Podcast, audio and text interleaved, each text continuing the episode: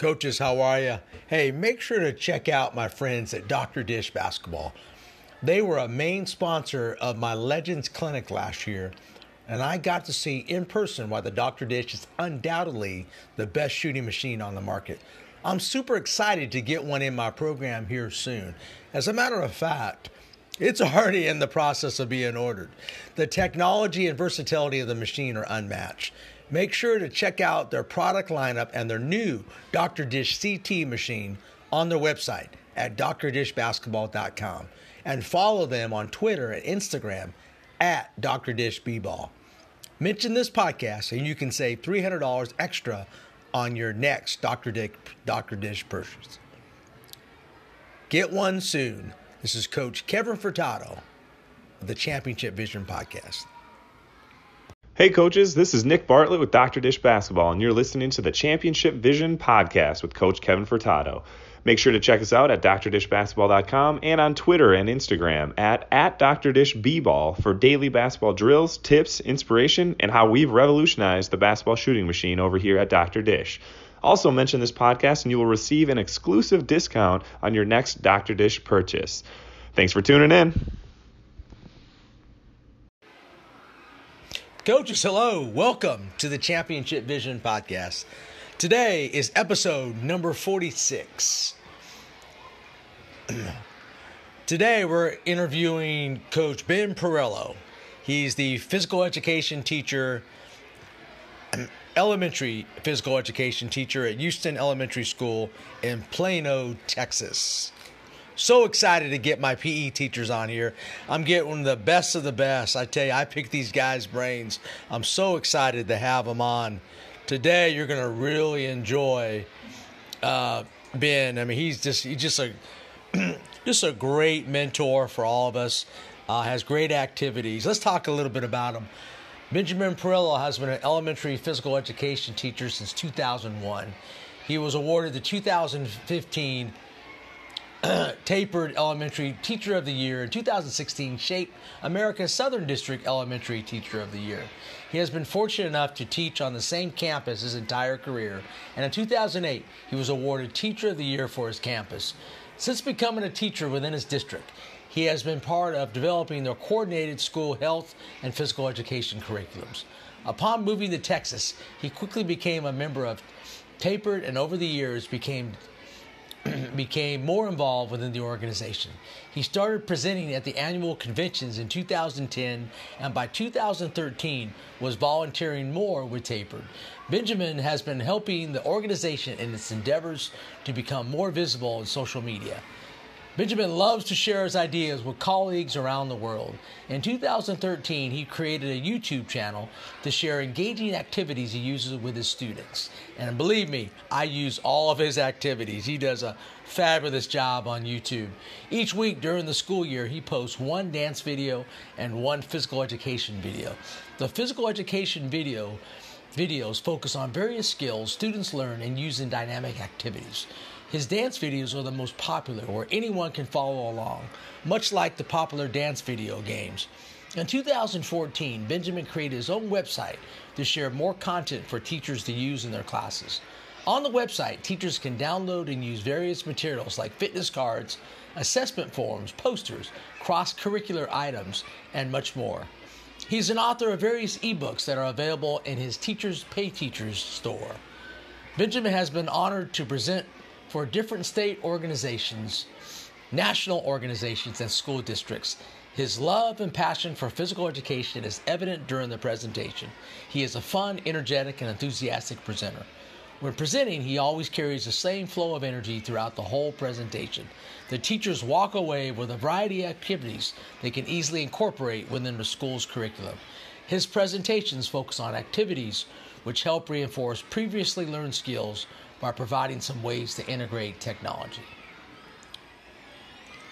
Coaches and my great PE teachers out there, let's welcome Coach Ben Pirillo. Hello, hello. Hey Ben, how are you, my friend? Good. How are you? Good, good. How's it going out there in Texas? Um, not too bad. Weather's pretty nice, but uh, allergies are going crazy. That's great. Hey, I, I, first want to tell you, man, thanks for joining me on the podcast. Uh, I get I get mostly basketball coaches, but I get some great PE teachers. You probably know a lot of them, like Ben Landers and Pete Charette, those type of guys. Are you familiar with those guys? Definitely am. Yeah, and hey, we're getting the best right now, right? This is number forty-six. We're getting the best PE teacher around. as far as I know, sure. well, but I, I, I appreciate what you're doing with sharing us, sharing with us uh, all our PE teachers. I steal your stuff all the time, my friend. I mean, you do a great job on getting a lot of information out to us, us teachers. So thank you again for doing all that. Oh yeah, no, it, I'm just I'm glad it's being useful. You know.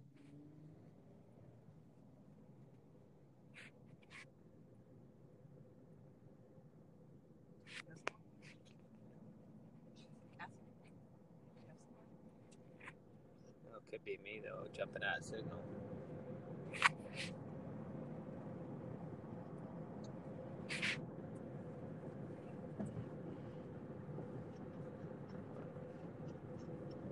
Hello? Uh oh.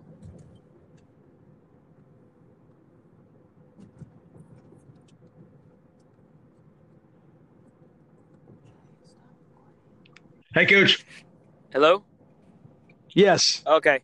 Sorry, I thought I, th- Yeah. I thought I lost connection. Yeah, that's okay. Sometimes, yeah, sometimes that happens. Um, particularly, I mean, sometimes with Wi-Fi, you just never know. But that's not a problem at all. Okay. Uh, I usually kind of try to edit that out. okay. Hey, I'm just trying to just tell me a little bit about yourself on um, how you kind of had that journey of, you know, just wanting to become a great PE teacher. Man, you really stepped it up. Uh, tell us a little bit about yourself. Okay, well, uh, I went to the University of Northern Iowa. Graduated back in like 2001. Uh, upon graduating, uh, while I was there, we had a teacher expo, and one of the school districts, the one that I'm at now, was there, and they had uh, told me that there was possibility of one or two openings, and I said, okay, well, let me come on down, check it out, and end up getting hired at one school. I only had the one interview been the, at the school for 18 years and um, about five six years ago uh, we were at my uh, brother's uh, and father's we were celebrating their birthdays and he was telling me that i should get on youtube and uh, oh there's nothing i would do and so we kind of hashed it out. I'm like "Ah, what would i even do that's different than what other people are doing? He goes i don't know but you'll figure it out and he was right i did eventually figure it out uh, and so he kind of pushed me into that, and then kind of pushed me into to getting a Twitter account, and so I did that as well, and it just has kind of grown from there. And you know, it's just I'm glad that what the content I can put out there is being is useful. You know. Yeah, it's it's very useful. Hey, hey, you're that's a pretty good percentage. You had one interview and then one hire. Man, that's that's pretty good. Yeah, I was batting thousand on that one. you are, I tell you, that's not bad. Um, now, do you coach it also, Ben, or you or you just teach you just teach elementary PE? I, I just teach elementary PE. Um, when in college, I did coach gymnastics. I, I wasn't a gymnast, so it was real basic entry level. Uh, the lower level, uh, the first two levels, I think, uh, for boys gymnastics. So I think it's reversed. So I think theirs is the higher number. I think they're like level seven, eight, something. I can't remember how it goes. It's been so long. Uh, and so no, I when I when I first started interview, I I I had to even ask like, do you have any openings? Not necessarily having a coach because going through school and college, it was always you know you have your teaching responsibilities, and then after teaching, then you you coach. Uh, Right. On top of that, so I'm like, I don't need the two to go hand in hand. Uh, so he's like, yeah, and I've never really have had to do it. I would if I needed to, but uh, I it's not like that's coaching is not like where my passion. My passion is more physical education than it is with coaching. Yeah, I'm kind of jealous in a way because I, I I love both, but I'm worn out, man. When during basketball season, I'm doing both, and you know how it is working with elementary kids, and then I gotta, you know, I'm going home at nine, ten o'clock at night, so I'm kind of jealous a little bit uh, on. I wish maybe as I get older, maybe I'll just do one, but uh, I know how tough it is. Yeah. Hey, it, tell- it's very time Yes. consuming. It is. And I know guys like you and Ben, uh, all these guys, great PE teachers out there, you guys spend a lot of time, though. I mean, it's not like you just kind of show up. You spend a lot of time really developing, being creative with your lesson plans, don't you? Yeah, you know, there's a lot of thought that goes in there, and, and sometimes I'll repeat lessons from previous year if I need to. But my when I started doing the YouTube stuff, I'm like, well, I'm gonna run out of ideas if I don't keep thinking of new ideas. So I set my own personal goal as every time I come up to to a unit to think of at least two new uh, I don't know activities to go with it. So that really kind of helped push my um, creativitiness, and so I just kind of keep doing it every year and changing up as much as often as I can as well. It keeps it fresh for the kids and myself as well. So th- definitely there's some time that goes into that to think, okay, are, is this A, is this developmentally appropriate? B, is it based standard based? Is it, am I going to hit these criteria that I'm looking at hitting? And then is it going to be engaging for the students and are they going to enjoy it? Yeah. So there's, there is a lot, you know, there is that thought process there, but it, it can be time consuming, but once you have it down, it actually surprisingly how quick it will come to you.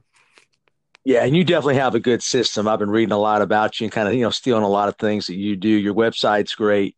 You really provide a lot of free resources and so forth to all. Everything's just right there. It's just up to the PE teacher, man, just take advantage of it.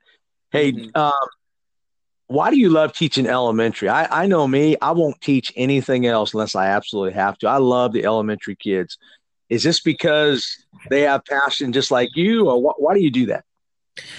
Well, I do it kind of like what you're saying, like the passion that that they have. Like they love to come in and play and run and move. Um, they that's what they. I mean, their kids is natural to to most of them.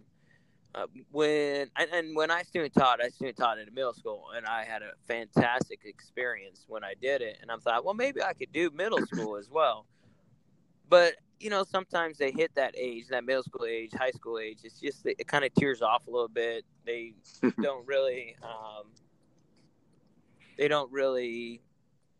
I don't want to say care, but it's like they don't really. They, sometimes they they act like they don't want to be there, and I want the kids that want to be there. I love that they want to be there. I love they want to be active. I love I can do the stupidest thing in the whole wide world, and they will eat it up. They'll love it. Um, exactly. and, and I could be I could be myself. I could be a goofball and you know fool around with them and and so yeah, it's just there's that funness there, uh, that and passion that they have that I love. Now let's be honest, man. You're um, you got to be entertaining for kids. I, I and I don't mean that in a bad way. I know I love having fun with the kids, and I see you do a great job of that. You love doing all your dances and thing and things like that. Um, you have to, don't you, to really kind of get the get the audience going. Yeah, pretty much. They uh, you de- you have to. Uh, it's like being on a show. You have to be on your toes all the time, and because you never know, either something can go wrong or something can go right, or some kid will just come up and just tell you a story, and you just gotta roll with it. Um, yeah, so it, it's it's definitely an entertainment type system. um, hey, tell me about um, why would you recommend? I know you do a lot of presentations for national and state organizations. First of all, why why do you do that? And secondly, why is it important for all PE teachers to get involved with their organizations like um, APERT and you know uh, Shape, all that? Why is that important? Yeah, so I I love sharing. I mean, it's evident from the website and YouTube channel stuff. I love sharing the content because if people can take something and use it and enjoy it, uh, and, and, their kids are, and students are going to benefit from it, then I, then that's that's why I do it. If one person come back, two people, three people come back and tell me thank you, or I enjoyed this, or I enjoyed that, I can't wait to use this. To me that, that it's so worth doing that and that's why i keep doing it because people encourage me to do it based off of that feedback. Uh, i feel it's very vital very important to be involved in your organizations uh, state national because that is where you're going to get a lot i mean you can get a lot from twitter you can get a lot from uh, some of the other. So I only use Twitter really and YouTube, obviously, but you can get a lot of professional. De- I don't want to say development, but growth from those revenues. But it's that interaction. There, you get more interaction, that FaceTime uh, with people when you're at those state organizations and the national and national conventions. And I think I just think it's vital to give back to those communities that help fight for the teachers. You know, they there's so much more that we don't always realize and think about about how they go to bat for us in legislation. They're fighting for us to to keep us in the um, I don't like equal to all other teachers, you know, with ESSA and all that kind of stuff. So I think it's very important that we support our state organizations because those dollars are also going towards those other things, basically to help us have jobs. Yeah, I, I totally agree. And do you think, uh, and this is uh, kind of same uh, on topic there. I uh, JD Hughes. I went to a I went to a, a presentation by him and Pete Charette, uh, Dave Senecal, and they told me that they only have uh, kids only have PE once a week uh, in the big public schools here in Georgia, which is absolutely absurd. I did see that you guys have it what four days a week. Yeah, yeah. So yeah. Texas has a bill that states that the kids need physical activity 135 minutes a week or 30 minutes daily. So okay. that really helps to having that in our pocket. So the way our schedule works, and I, whenever I present, I always tell people how my schedule goes, and they're like, they cringe when they hear it because they're. I'm like, no, man, it's great, it's fantastic, it works, I love it, it it's perfect. Uh, so I see him four days a week, and it equals out to about 150 minutes a week. So our specials team is divided out to art, music, and PE. And so we take all the kids during that 50 minute block, and the teachers have their planning period, their off period, and they do their collaboration and, and working together. So th- we divide at my school, each school is usually different. So my school, we divide them out to, to five groups, and then three groups stay in PE, one group goes to music, one group goes to art. Well, after 25 minutes into the 50 minute period, the class that's in music will come to PE, and one of my PE classes goes to music. So they do like a flip flop. Okay. They do that flip flop uh, twice a week, and then the other two times they're in with me for 50 minutes. So that equals 150 minutes of t- uh, time with me, which I love. I love that having that time with the kids. it's nice. It's nice to have. And now our groups, I say that, and it's myself, and I have a paraprofessional with me. Uh, we're we're I'm on a pretty small campus, so I say like three groups, but you got to understand my group's pretty small, so you're looking only at about 30, 40 kids in there. Uh, is my big group is like 40. There's some campuses where it might be like 60 kids, you know, kind of like it is right. in Georgia. You know, there's there. Yeah. I think it's a whole southern thing, from what I gather. Like even like people out in Florida, you know, they have 120 kids, and there's other places in in Texas that will have that same thing, 120 kids. But yeah, my campus is really small, really tight, so I'm very fortunate, and that's I, I love it. Yeah, and I, I, it's interesting that everybody, every state's a little bit different. What? Hey, tell me what what you think what we do here. I'm at a charter school here in uh, near near Atlanta. We have it uh, nine weeks, so the kids don't have it all year round, which I don't like. I'm actually I, I kind of like what you guys are doing with the four days a week. I kind of like that. We have nine weeks every day. They, they have PE every day for 50 minutes. Uh, what do you think about that? I mean, I, like the kids don't like it because they want it every day. They pretty much want it all the time. Yeah, and, and we know through being involved in the, the field, we know how important physical activity is for the kids and what it does for the brain and all that research that's been done, how beneficial it is. So it, it'd be more beneficial if you could, if something can be extended through the year, like you're saying, they, they want it, they enjoy it.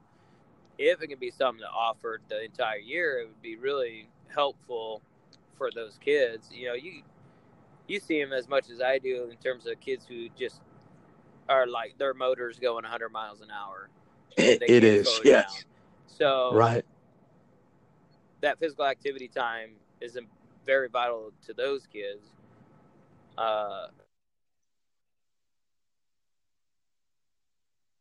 and if they're only, you know, say you know they're only with you for that nine weeks, they're they're probably being rock solid for that nine weeks, and then what are they doing for the other nine weeks or the other half of the year to help with that? Yeah.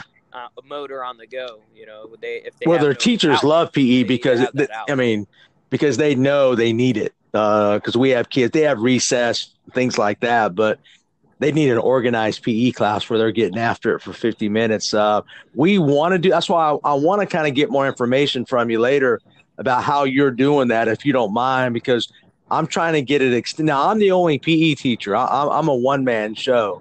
Um, so I wish I, you know, maybe we can get a para with me and so forth. And um, so I'm really looking to make some changes there, but I know how tough that is in schools. Uh, but I appreciate the info. Yeah. Yeah, definitely. That'd be Anytime, great. yeah, Hey, uh, coach, yeah, tell me about um, what is your core values in your PE class? Uh, and I think you might have mentioned it in some of your uh, your your uh, ebooks or your your videos. What are what are two or three things you're really trying to work on, trying to get accomplished in your classes? Well, I want my students to understand uh, the the uh, like the the critical elements, how to do the skills. Uh, that's like number one. Like I, I really want them to know and have a good grasp on how to do those things, so that as they pass through me and on to the next people, hopefully I've given them enough in their pocket that as they get older, they can be comfortable enough to be like, oh hey, I kind of dabbled that with Coach Pirillo. Maybe it's something I would like to do. Uh, and I really talk to kids too. Like when you leave me, especially when they're in fifth grade, I said, when you move on from here, you got to find a, an outlet. You know, you got to find something to find to, to be active. You know, you can't you can't always do basketball. I bas- not not say basketball because you can. Basketball is the easiest, one of the easier ones. You can always go somewhere to play. Um, but you you know, it's I tell them like I was a wrestler, so it's a little bit harder you know, for me to find something to be really active with. So you got to find that outlet, you got to find that resource, mix it up a little bit. And so I'm hopefully being able to give them a well-rounded um, education for with the physical literacy, so that they are comfortable uh, in it. But I also want the kids to learn in my classroom that we're all there to work together and we're there to support each other. And so you know we need to help each other out in that journey on learning these uh, skills that are are needed so those are i would probably say the two things that i really Yeah, and I, I really want to kind of continue on with that. With you know, how do you teach? Because I know in elementary, um, and I you have some of the best games, Ben. I, I've stolen so many of your games, man. Um, and I, I love how I just Yeah. feel like you got to have some engaging, fun activities, and that's why I take a lot of your stuff, and I really appreciate that. Talk about um, first of all how you organize your PE classes. So the listeners that I have a lot of PE teachers that listen to this podcast. How, how do you organize? How do you organize your day, uh, your, your warm up, your skills? How do you, how do you do that? All right, so uh, I base it off of the grade level, uh, and it changed this year just because of how when they uh, th- the way the schedule is. So it, I used to keep four, five, uh, three, two, three, and K one kind of similar activities, but this year because the schedule changed and ha- instead of having to move equipment, take equipment uh, several times through the day, uh, I simplified it a little bit. So now I do similar activities for sec kindergarten through second, and then third through fifth.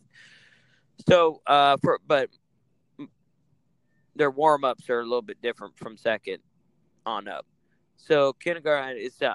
I'm, I'm kind of jumping around a little bit, I know, but like so kindergarten and first grade, when they come into me, I like to have them practice their locomotor skills. So every day they come, we it's the same routine, sticking to locomotor skills. So they come in, we gallop, uh, and this all takes about three, you know, maybe three minutes, four or five, somewhere in there. Depends on how many how many times Exactly. stop to talk to me.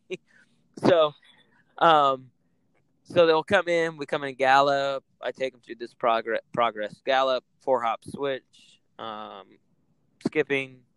Then we do jumps, leaps, uh, bear crawl, crab walk. So I'll go through those patterns with them, and then from there, depends on what I'm going to look at doing for skill building. I will go into doing um, a dance or two uh, that I project. Thankfully, I have all those videos and I don't have to dance anymore. I'm like just watch coach up here. So, um, so we'll do one or two. So, like if I don't have a lot to teach for the skill building piece, if it's just an because we're I use that spiral curriculum. So if we're coming back around to skill, I don't spend a lot a whole lot of time skill practice because we've already hit it prior to. So, like, say now at the end of the year, we did one activity, and then when I switched with music, I've got, I went to another activity. So there would be two more activities after the warm up. Um, and so if towards the beginning year, usually it's some kind of activity that focuses getting a lot of high repetition. Like if we are doing throwing, um, I've got a warm up or, or a uh, skill builder like I that I like to use. I put the dice in the middle, and I have on the outsides, you know, six different quote unquote stations. They just go to the middle, they roll, they go to that number, and they throw it one time. Say like it's knocked the ball off the cone. Uh, and so quick things, so they're always coming back to middle rolling. So they're getting that movement going back and forth. But something like that that get they get a lot of high repetition with throwing. So I'll do that, and then when I switch for music, then I would go into my main activity at the end that involves throwing. For my older kids, so second grade, what I do with the warm up, I do fitness warm up for second on up, so that stays the same. Uh, and then it might, and so they'll do that maybe 10 minutes, 15 minutes, and I've got like these bang cards. They're like the best kept secret on my website that like not a lot of people know about. And I'm like, I don't know why. It's because it's like at the very okay. bottom of my free phys ed files under fitness files. If you go there and scroll towards the bottom, there's these cards called bang cards, and basically it's uh, kind of like they look like you know it's pictures of me doing the uh, jump okay. jack or a frog jump or a bell jump. So I do a lot of different fitness games with those cards, uh, and then we do skill practice, and then again, then when I switch with music, uh, we do our culminating activity uh, that involves that skill. So that's kind of the breakdown. I try to do a cool down with stretching a little bit, or you know, we do restorative practices on our campus. So for sometimes I'll do like a circle time where we get together and we talk about the skill, or if I have Plickers. Um, I haven't been using that as much lately as I should be, but um, so that's kind of the, in a nutshell. It makes a lot of sense. Yeah, I definitely, uh, I definitely love that. I think all you're really great teachers like yourself. I think we all try to. We have the basically the same format. Everybody does a, a little bit different though, which makes it kind of unique, right? Uh, um, you know, JD Hughes yeah, does certain correct. things that I tell you what I, I, I don't do that I I'm going to start doing are the dice. I love. There's so many activities you can do with the dice. Tell me about some more things you you do with the dice, and and also JD adds, you know, the math concepts and all that stuff. Yeah, for sure. Um, well, there's um, that dice bonk that went around. Um, trying to remember off top of my head. Um, I can picture his face, and he started doing that dice bonk, and that went crazy. That was really cool. Um, but it's just like I use it for, let's say it's like we're doing our warm up, and I'll put the dice in the middle. And if you roll an odd number, it's it might be jog a lap, and if you roll an even number, you get a power walk a lap. So it's just simple things like that too that that I'll use it for, or a point system. Let's say we're working on throwing, throw the ball, knock down the bowling pin, go roll the dice, whatever number you roll, that's how many points you've earned. You know, set up the bowling pin, let's keep going. Um, you know, you can even throw in your math where if you give them two dice, they have to roll it together and add them. And um, yeah, there's they're so versatile, and that's why I like to use. I try to use. I don't try to use them all the time, but it's definitely one of my go-to pieces of equipment. Yeah, and uh, of course you can get those at S&S, right? I mean, you can get those pretty much anywhere. Uh, for some reason, yeah, Yeah, yeah I just I, I, don't have. I thought I have some good equipment, but I don't have those. I need to step it up, man. Man, I, I need to I need to I need to upgrade. Um, yeah, the biggest get get in the pocket of the uh, the people, the principal and the office manager there that controls the money, and be like, "Hey, I spent my budget already. You got exactly for me." um, hey, tell me about um, tell me about also Plickers. I, I don't use that at all. What I know people a lot, a lot of teachers talk about that. Tell me how I can use that in my program. Uh, well, there's a couple different ways. Um, I just use the Plickers cards. Uh, so it's a great way to like do an assessment with your kids, and uh, you can use the cards to answer like a true false question or a multiple choice question, and it's a free resource. They do have like a paid version. I, I to be honest, I don't know what comes with the paid version because I don't pay for it. Um, I well, I don't pay okay. for the paid version. I use the free one and it's nice because you can go back through and look at the questions you've asked. You can see what the kids answered. So there's a little bit of data in there that you can use uh, for if you're needing it for grading or anything like that.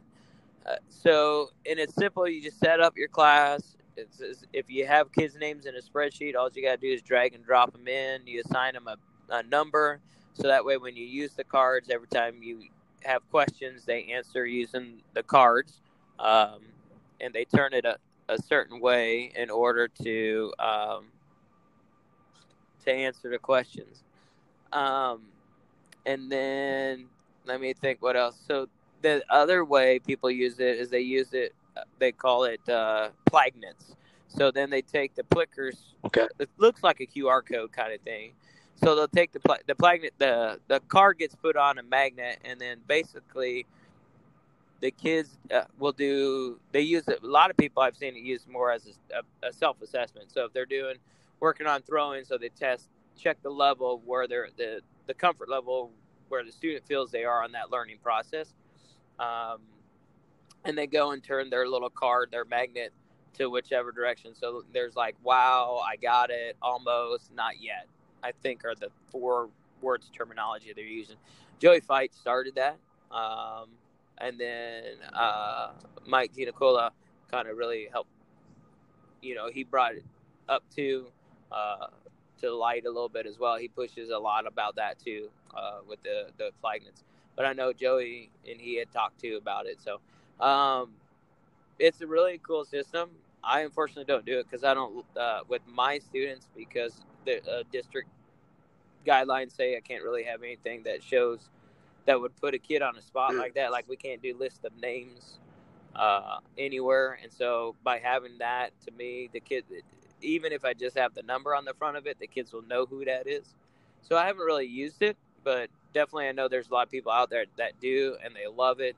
And I, I do think it's a good thing. It's just I unfortunately am not where my predicament. I can't. It's not something I can have uh, use, but I can do the same thing instead of just having them go up and do it. Then, so when I call my students over and I might have a question about a health topic or a question about the skill that we use in class, and then the next question could be, where where where where am I at in my learning process of how to throw the ball? You know, am I almost not quite got it?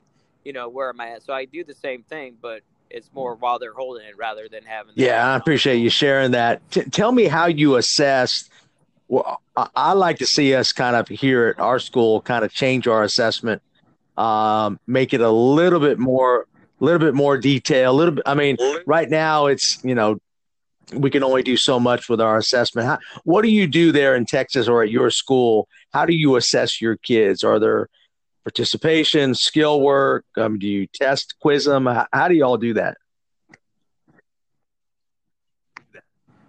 Uh, it varies, I think, from district, and it varies even within the district based off what you do on the campus. It's all ba- based off what the teacher uh, does. So, uh, about a year or so ago, I created a Google form that houses all the different skills that I could possibly want to teach during the school year.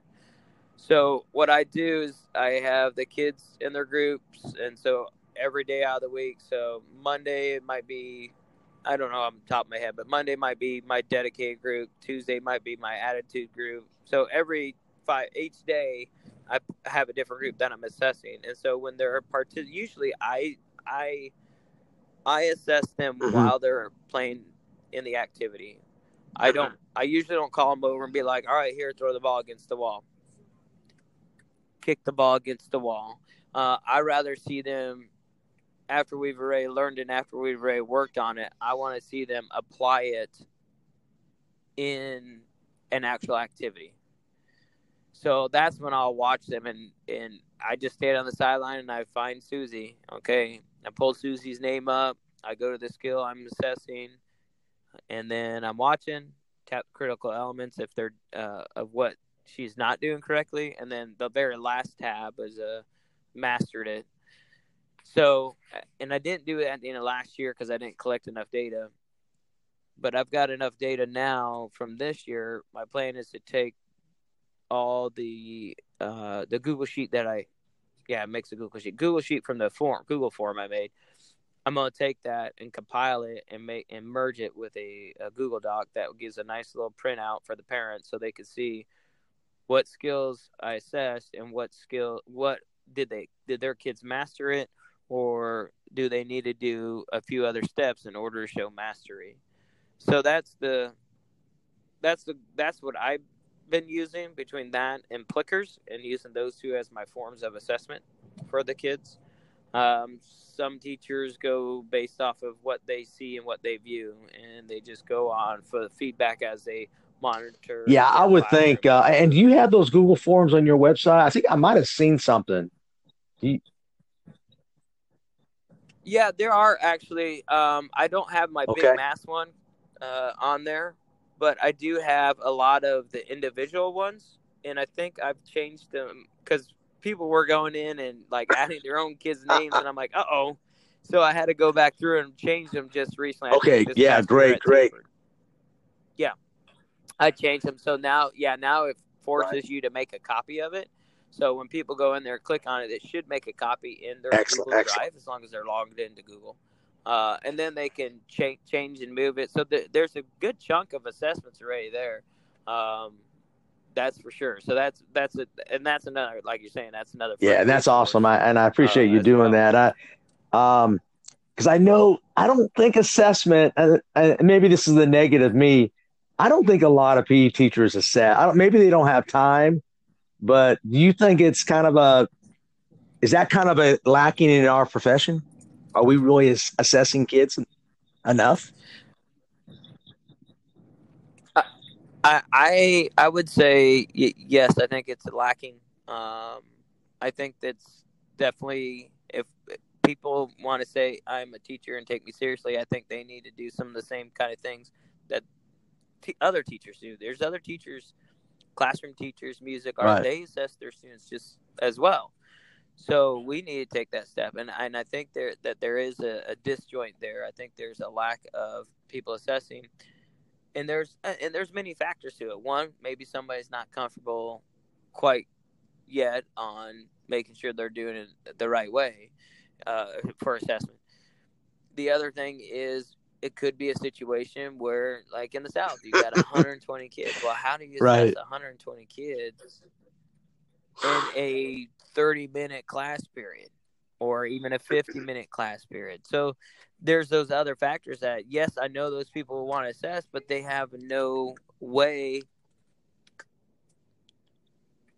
no way to to really do it beneficially, you know. And so yeah, I, I yeah, I think it's definitely something that we can some of the PE teachers stuff. Now, there's a lot of teachers out there that do a lot of great assessment, and then there's also the uh, people will use the um, BaM Video Delay. Okay. So the kids have that peer assessment piece as well, and so some people will record their kids with the iPads and back it up to iCloud, or there's another I don't remember what other program people use for grading, but it costs. I can't remember the name of it off the top of my head, but um, yeah, and then, like, too, if you video record it, I know some teachers will go back and grade that video. So they'll do stations, and one of the stations is record yourself on the iPad. So then that is done and they can go on their back the teacher can go back on their own time to review it and look it over and, and everything like that so i mean that's another revenue if people are are I guess, yeah and that's a whole nother podcast you can do yeah. a, you can do a great podcast just on assessment can't you um and i know i know coach ben landers and i i, I take a lot of things from ben and that i have kids assess themselves uh-huh. uh, particularly at the end. What do you think about that? Yeah. No, I think that's great. Um, peer assessment's good because then a lot of the the way I view the peer assessment it'd be it's nice that they do watch each other, um, because when they're watching each other, uh, there's an understanding there. Like they're so honed in on, okay, what do I need to look for? What do I need to look for? And somehow that knowledge of what I'm trying to look for will cross over to oh, hey, that's right. When I was assessing Susie, we're supposed to step with the opposite foot because that's what they read, you know.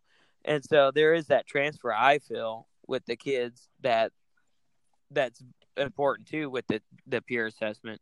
And that's something I didn't mention earlier. I do that Google form that I use. I have a copy of it that I have my students use. Uh, we could check out uh, uh, iPads and so I pull it up on the iPad, and the kids use it as as well. Um, and then I can go back and review it at any point in time. Uh, you know, just kind of see. I haven't really yet, but I, it's nice that they're able to have that tool to to be um, to go back and review and yeah I, I i i don't see anything wrong with peer assessment I, I see it being very beneficial to the teacher and the students. Yeah, and I think it, it probably takes a lot of just training and so forth of the kids. Um, I think in the long run, the kids take more ownership in their skill development. Uh, and uh, I think I think I think it's great. Actually, Yeah. to be honest with you. Um, hey, tell me about. All right, Kevin Furtado. This is my biggest issue that I have. Uh, is uh, I think I'm going to do great. I, I I have good protocol, good class management. But the area that I noticed that kids nowadays have a biggest problem with is honesty and sportsmanship.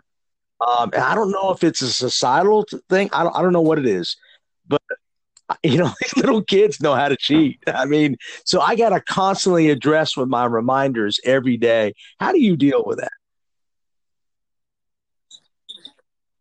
Uh, same thing, just constant reminders of following the rules and you know that we need to uh you know we're we're all here to learn and we're all and we all want to play yes we all want to win but it doesn't help if we're not all not following the rules because when you see somebody else that's not following or you see somebody else cheating to try to win you know how does that make you feel? Oh it makes me feel sad. Yeah it makes me feel sad too. How, now how do you how do you think they feel?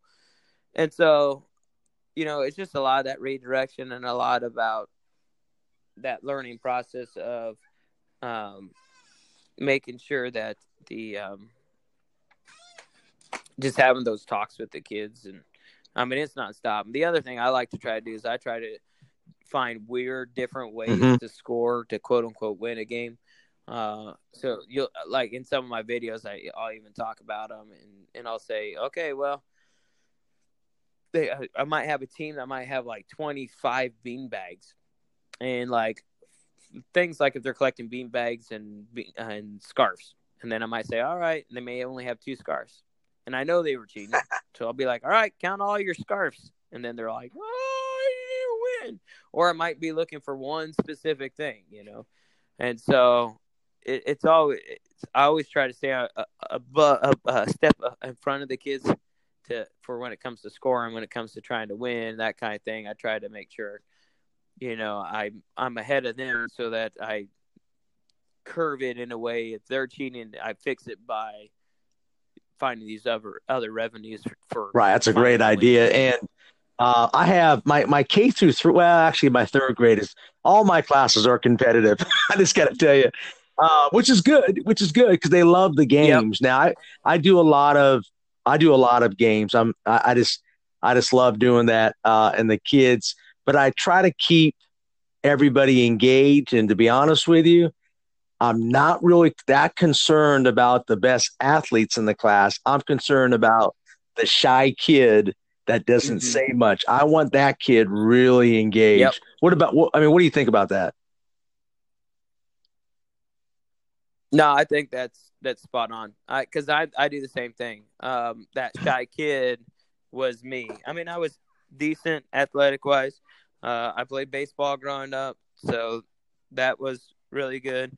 Uh that was okay with me, but you know, I try to watch out for the the quiet ones, the shy ones, the ones that always don't speak out um, and speak their mind or whatever, you know. And I always try to go over to them and talk to them and say, "Hey, how's it going? How's you need help with anything? How we doing on their skill? That kind of stuff." So I do a lot of check-ins with those guys because they're they tend to be the ones that you know when you're like, "All right, who understands it?" They may they're probably not the ones that are raising their understand uh, hand if they really don't understand what's happening. Uh, so yeah, I look out. I, I do the same thing. My I, will never forget my very first year. I was also uh, teaching. I was also in charge of um, our safety patrol at school, and uh, we have a thing at our fifth graders. They go away for a camp, and our fourth graders had to take over for safety. And there was a little, there was a boy in there that I I called him over. I called him by his name. I said, "Hey, come here. I got to ask you a question." And I was asking if he wanted to serve safety while fifth grade was gone. And um, he later came up to me. He goes, "Well, thanks for picking me, coach." And I'm like, "Yeah, no problem, no problem." I said, and I said his name again, and he just kind of looked like he was getting ready to tear up. I was like, "Dude, what's going on?" He's like, "He goes, I'm just surprised that you remember my name. You know my name." And I'm like, "Well, why would I know your name? You're one of my students. You know." It's like, so it's fine. To, and he was one of those quiet, shy kids, right? Quiet, shy, quiet, shy kids. And those in the and that was me. Like I said, me in high school in high school and elementary, like I was quiet. I never, I didn't want to say anything, get in trouble, so I was always quiet. But I look out for those guys, uh, probably more so. It's not like you're saying; it's not the quote unquote athletic ones that you're looking out for because you know they've already got the patterns down. You know, you could watch them once or twice, be like, all right, they're good. I don't have to like make sure they're doing it correctly every time because I know they are because you know they've got it in their system it's this person over here who's struggling. So I go spend more time over with that person that, you know, than more so than somebody who's yeah. And I guess that's our biggest challenge. I almost try to reverse roles. I almost try to give the best athletes more, not not necessarily leadership roles, but helping roles. Where you know what I try, you know, you have to do that, right, Ben? I mm-hmm. mean, yeah. And I try to give the kids that are not as I try to give them big leadership roles where they're making they're learning how to make decisions within groups. Uh, how, how, do you do? How do you kind of you know you pretty much already said it. How do you integrate all your kids? I mean, isn't that what we're about? Yeah, yeah, we are because we have such a wide range. You know, you've got, and that's the hard part too when doing the activities is how am I going to engage the highly athletic kid to the kid who who's still really really struggling and so that's why when I do some of mine, I have uh, like say bowling pins out. You know, I'll put them at various distance, so I'll get some close enough for the kids who struggle can still be successful to knock down the bowling pin. And I also give lectures, not lectures, but when given the directions, I also tell the kids, now if you want a challenge, you should try doing this, and giving them options too. Like this year, I've been really big on it, more so than in the past, like the different size of ball to use or the different type of ball to use uh, if we're say we're throwing or kicking or whatever. Um, so I try to change the equipment that they're using to get the objective of knocking down a bowling pin. So that helps challenge the kids. And then I'll say, you know, anybody can hit. You can hit that bowling pin right in front of you all day. But what about that one over in that far corner?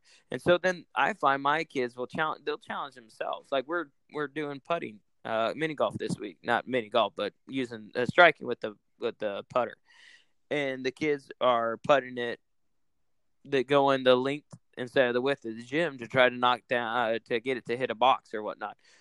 And so that was fun to see them self challenge to challenge themselves to try to to get a point or score or whatever. So having the, that talk, giving those kids those opportunities, but then like you're saying, giving them some leadership, giving the the highly athletic kids some leadership responsibility of hey, so and so needs some help. You know, I'm going to partner them up with you.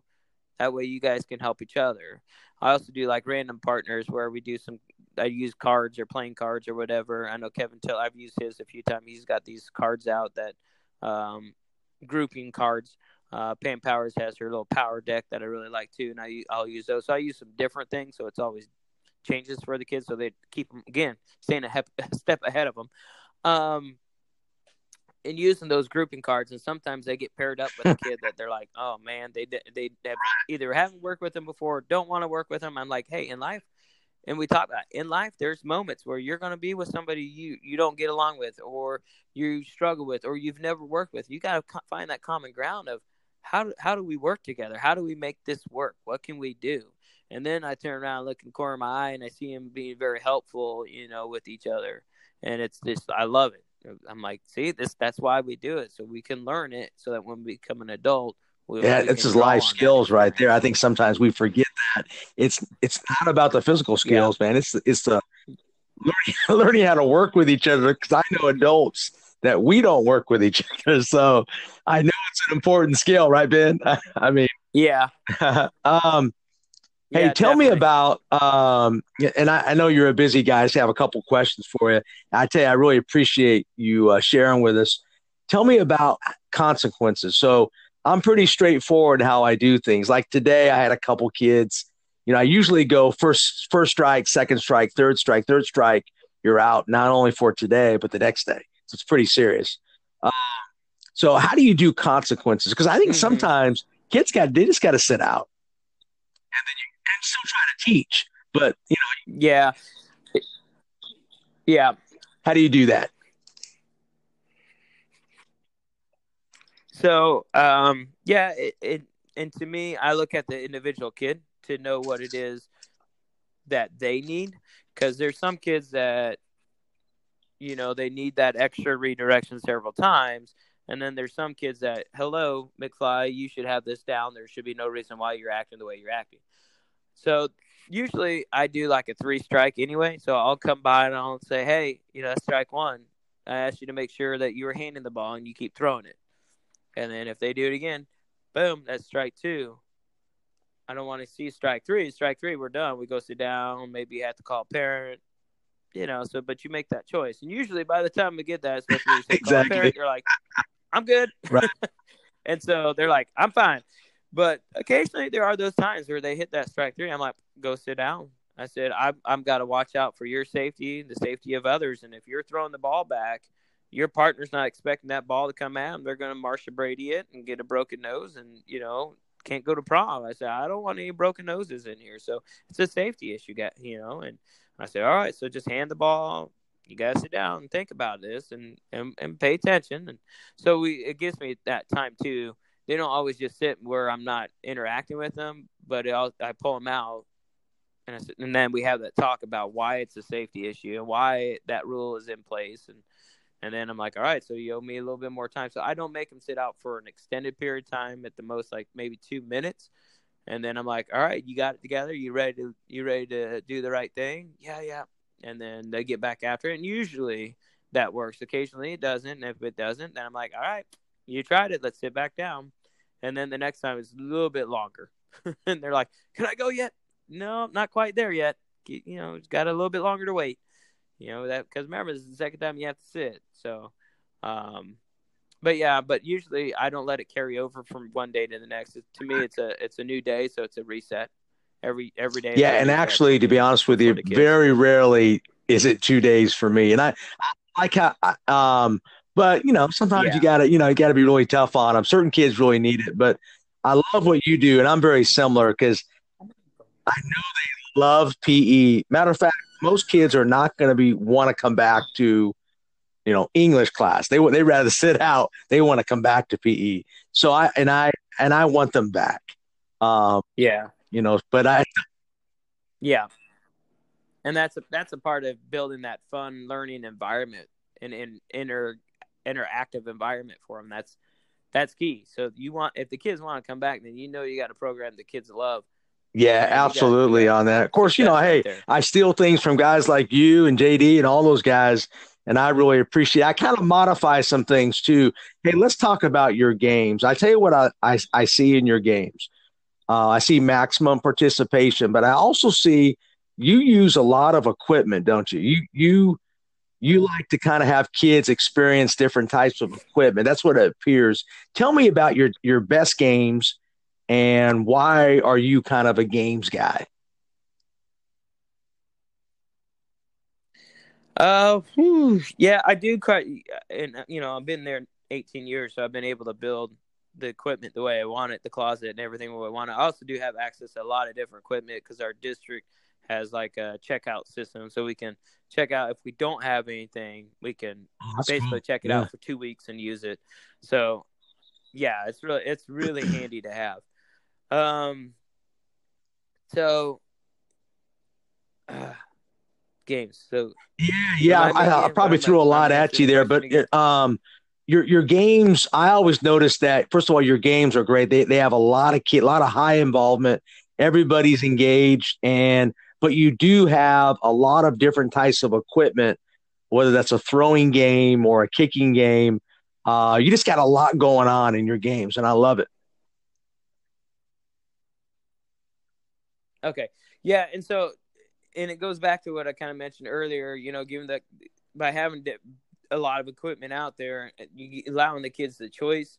You're giving some experience using different things so they can figure it out in their brain, like, oh, what really worked and what didn't work. Like I think there's a g- couple games I use where I have them roll a football on the ground, and man, you want to talk about frustration. That that's that's frustrating for the kids. They're like, "Oh, I want the football to use it," and then they go to get and they go to roll, and they're like, "Oh man, this ain't yeah. working out the way I pictured it in my mind." And I'm like, "No," and so you can see the wheels turning in their heads, like, and you ask them, "Well, why do you think that is?" So it gives you that also that gives you that chance and that opportunity to talk to kids, like, "Why do you feel this was easier over this, and why were you more successful with this piece of equipment as opposed to this piece of equipment?" And so, like I said, this year I've really tried hard uh, tried hard. I've tried harder to give more of those opportunities for the kids to have that freedom and have that choice. Um, it's one of the easiest things you can do to provide that opportunity of choice with the kids because I know that's been a big, real big push with education. You know, provide you know kids have multiple ways to choose for themselves. Um, but you know, and the, the to me the to me, like the best games are the ones where the kids are so engaged that they don't realize what that they they're learning something and they don't realize how much fun they're having. I mean, they're having they do realize how much fun they're having. They don't realize how hard they're working uh, with some of them, especially the fitness one. Man, I got some kids. They're they're leaving beat sweat like, and I'm like, dude, how did you work that hard in the class? no, I was just so focused on me. They're just dripping, and it is. I'm like, man, that was a success right there you know? And so and i try to try to remember how what i could do to keep the kids as active as i can. And and if i can get a piece of equipment in every kid's hand during the lesson i do. There's also there's some where you have to watch out for safety where i do have them like partner up because of that very reason of the space. I don't want anybody getting hurt. So the safety is the other aspect. So as long as that we can all be safe with a piece of equipment we are. Um, and so and then i also give them opportunities too like you can either today like this week is either i've got enough set up i'm like either you can play by yourself or with a partner i have a few extra ones. And so then they give that kid the choice again uh, and so they got to pick whether you know most of the kids wanted to have a partner which always surprised me. Um, sometimes it's some grade levels it's that way and other grade levels they're always wanting to work by themselves. Uh, so as long as i have that space and equipment those are kind of the options I give to the kids. And my biggest thing on trying to get every kid involved is because it helps minimize the off task behavior with them. Oh, yeah. Um, especially the little guys, kinders. Uh, if I have them go by themselves, man, they are all over the place and up in everybody else's business. Not a bad way, but it's like just talking and being just way like goofy. And I'm like, man, we got to reel it in. I love my kindergarten class. You know, this is one of my favorite groups this year. And um, so if I can minimize any of that craziness, then I'm like, all right, cool. Because sometimes it gets too crazy. And I feel like it's out of control. I'm like, whoa, I lost control. Hang on, guys. Let's whew, time out. Let's back the track up. So yeah, you know how it is. Like they, they just, you know, it's it helps. It helps when when um by everybody having something to do, a jo- basically a job to do, then they're less likely. Yeah, K ones. Uh, I'm worn out. I just want to tell you, I'm getting older man. It, but I, I max out on our. Yeah. I have tons of activities. I I'll probably do because if you do, and tell me, you know, tell me what you do. Um, I might have three different activities for my kindergarten, and just go. We just one to the next. But man, they're mm-hmm. maxing out on on you know uh, fun fun little skill games that I do. It they, I think I think with kindergarten you almost have to do most things individually because the partners. The th- I mean, what do you think about that? Give me give me some yeah. help with that. Um, I try to do a lot of individual type games. Yeah, that, that that's exactly what I would say. Is you you almost need the individual games with the little ones because of they're just their attention span's not there, and you you only get them for a short time and for them paying attention. We all know that in education, but having that individual one, and if they have their own thing going on, it's easier for them to stay on task and less likely getting in trouble because there's always something going on. Like you were saying, you have three different activities, so that too is good because you're bouncing from one to the next and next, and you're keeping their attention going. So it's kind of like that with the warm up. You know, I have that warm up, and then I have we do one activity, and then we move to another activity. So it's the same. We do like three activities, so it's just bouncing one to the next to the next, which really helps keep them focused and helps keep their mind. Yeah, I absolutely love that. And actually, with my my my fourth and fifth grade, no, actually, just my fourth grade and my second grade, I have now. Um, I, I, picked up a thing from uh, Pete Charette called AMRAP, as many rounds as possible. We put up different. I love those. I mean, I, it's like it's so yeah. simple. I have stations all over the gym, and the kids just go up there, they read it, and they do it, and the kids love it. And it's like the best fitness thing I've ever uh, put in. It's like, man, I should have thought of this a long time ago. But uh, you know, little things as us as coaches, man, we're always we should pick our other teachers' brains more, shouldn't we? I mean, there's some great, there's some great stuff out there. Oh, definitely. Yeah, plenty out there, plenty of resources, plenty of people to talk to, and like I've said before earlier, you know, it's we're all in this field to grow the students.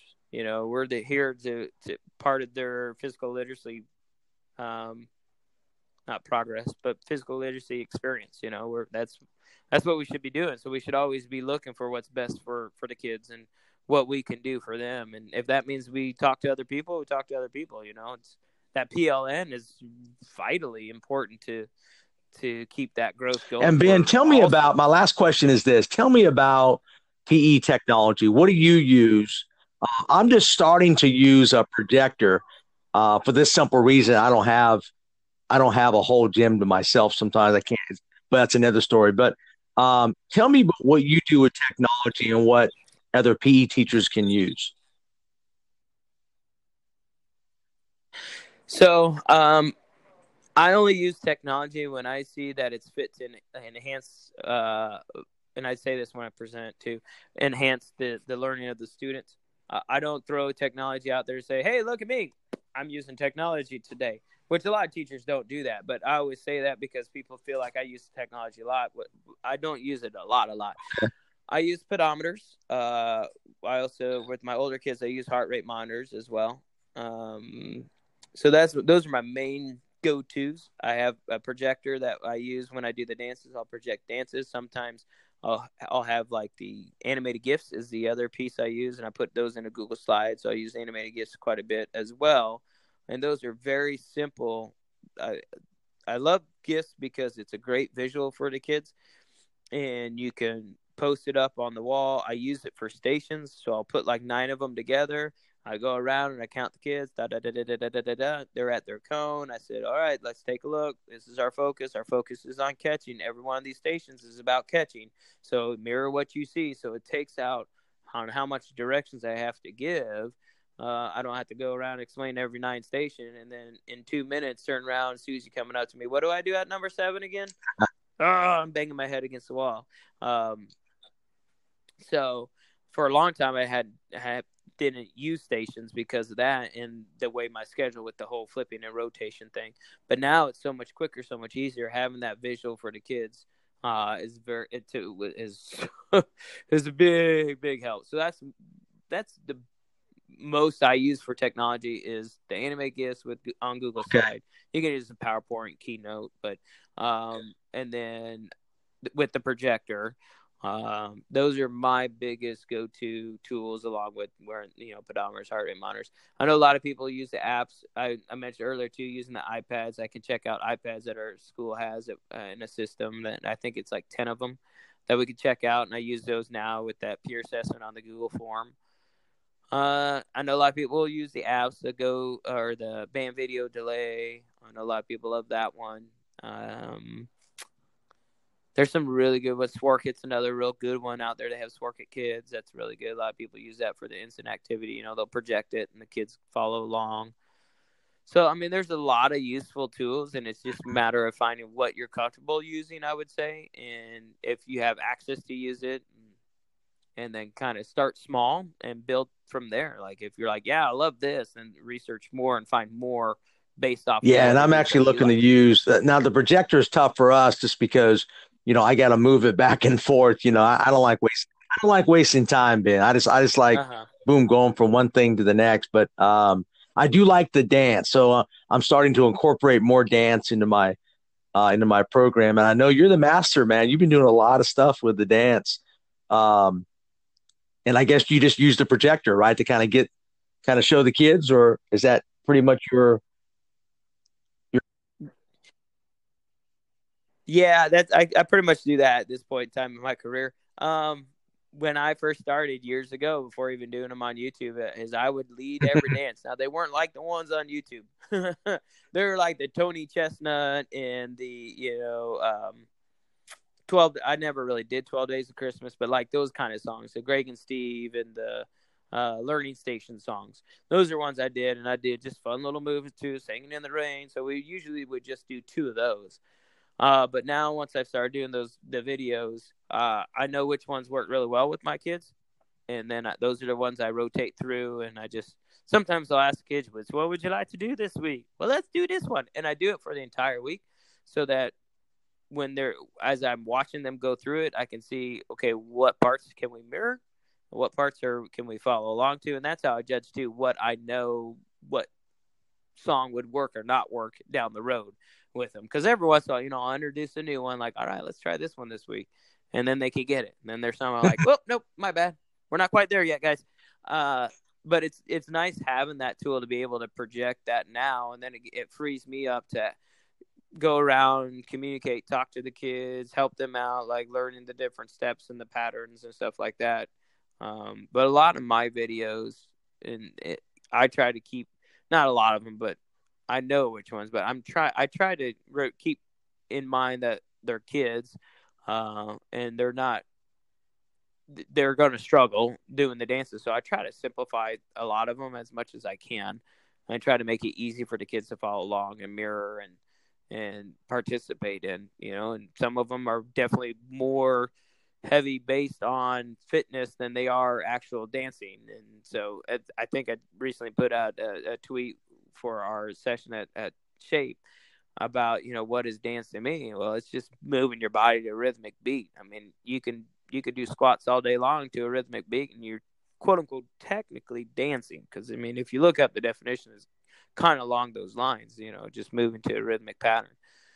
So, you know, and that's what I tell my kids. I don't care if you're walking back and forth. I just want you to try. You know, and having that precedence in them is is important. And again, we dance every single day. in K one they dance every single day. So I'm trying to catch them while they're young to enjoy it. Um, and then hopefully as they get older, they'll be able to draw from that, like, oh yeah, I love dancing, and then not be a Coach Pirillo embarrassed to dance in front of people. Because I am, I am, I'm terrified. I, I, yeah, it's not. It's like my weak weakness. That's my kryptonite. I've never.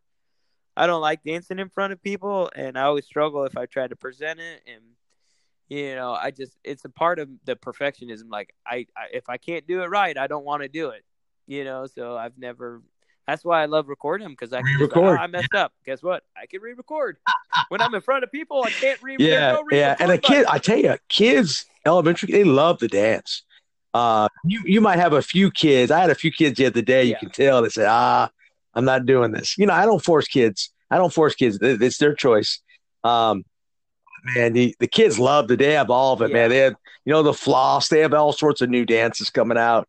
I mean, these kids is Yeah, that if if it's one thing Fortnite did for for for PE was at least it encouraged kids to to dance a little bit because of those emotes that they do in them. You know, granted, a lot of people don't like them. They're but, moving. You know, I look at it like, hey, they're dancing. You know, if I got a kid waiting their turn, you know, waiting for their partner to come back, and they're over there doing the shoot dance, even though they call it something different on Fortnite. But if they're hey, go for it. If they're doing the best mates, hey, go Yeah, for it. You're moving your body. exactly. You're doing what I need you to do anyway. so at least there was that benefit from it. Uh, you know, not a whole lot, but at least there was that. But eh, you know, and I think that's kind of helped with some of the boys now. Even like when I, if they stand around they don't want to do anything, I'm like, well, you know, show me how did you do the orange? I call it orange Julius. I know it's called orange justice. I'm like, well, show me the orange Julius, and they're like, it's orange justice. Oh, well, my bad. You show me what it is, and they start doing. I'm like, hey, careful, you're dancing now, and they stop and they look at me like, oh yeah. So I'm like, so yeah, see, that's dancing. And so at least it, it opens that revenue, and I think it's really hit some of the boys like, oh man, this is cool. You know, between that and then uh, Scott Williams has started up the, his dancers group, and so we have that dancers across the U.S. where it's a bunch of men trying to encourage the generation now, boys, that it's okay to dance, it's cool to dance, it's fun to dance.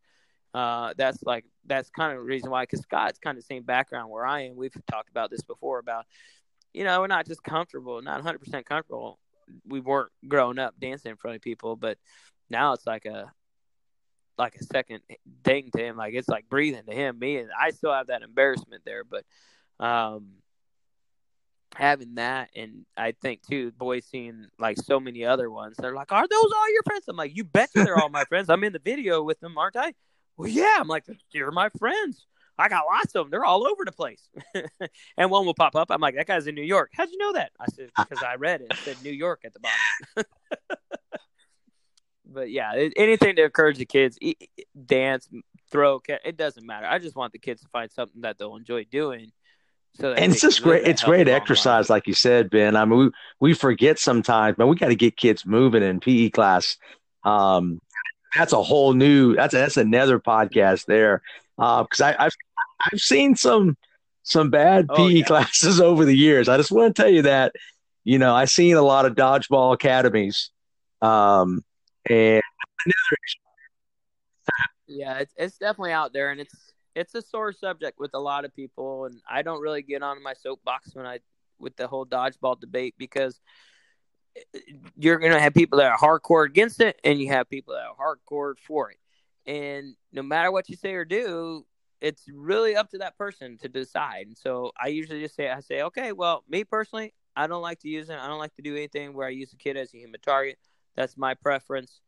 Um, you might be different, but then I'll say keep back in your mind that there are position statements, and especially at our national level, there is one. And if a kid does get hurt, uh, and a lawyer, no lawyer is going to help you because of that position statement. There's no no fight. the The family will win because USP teachers should quote unquote know about your national uh, what your national recommends is deeming um, vital, or that's not the right word. exactly. I can't think. It's been a long day. So I, you know, and I say that piece, you know, I'm like, I'm the type of person I, I don't want to get sued, so I'm on, I'm gonna be careful what, what I play.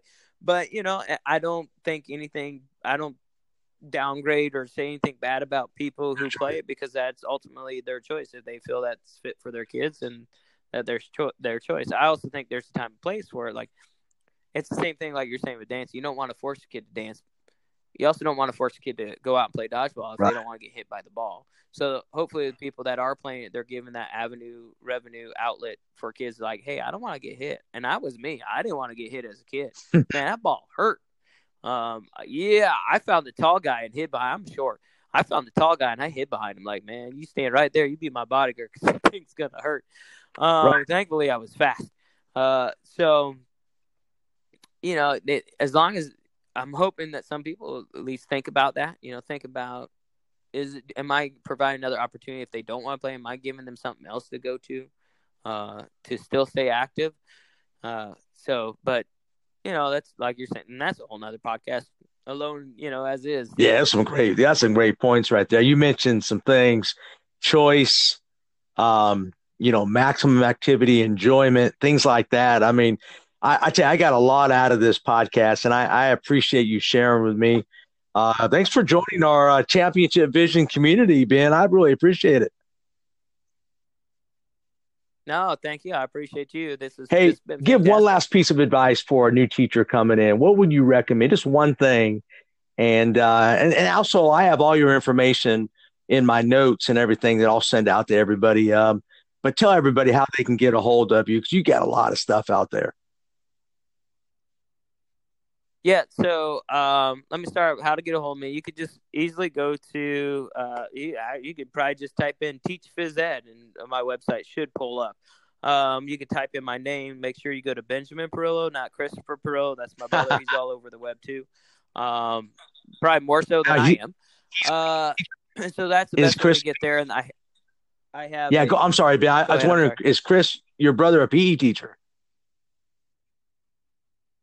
No, no, no, no. Okay. He's a he's a big techie guy. Uh, he was the one. He's the one who pushed me to get me. Hey, you should go do YouTube and all that, and get out in this world like that. I'm like, whoa! I'm thankful that he did because it's been Yeah. a fantastic ride. Uh, so yeah, definitely. th- And there should be, if you want to like email me, there's a like a contact form on there too. You can send me an email that way. Um, if you see videos on YouTube, you can always comment on videos. I try to answer back to people. I'm not always great at it as much now as I used to be. I used to be really on top of it. Um, family kind of takes over. So advice for a new teacher is just you know keep keep your head up. Uh, there will probably be people that will try to put you down or push you down, and, and don't fall into that trap. Just just stay afloat. You got into this field for a reason. You obviously want to teach kids. You want to you want to be there for kids. You want to um, be a part of their lives and teach them skills and activities that you know that they want to enjoy doing. So just keep pushing forward. And if you feel like you're struggling, never fear fear to to reach out to your admin, to other PE teachers in your district, PE teachers in in, in the world, like on Twitter or Voxer, wherever.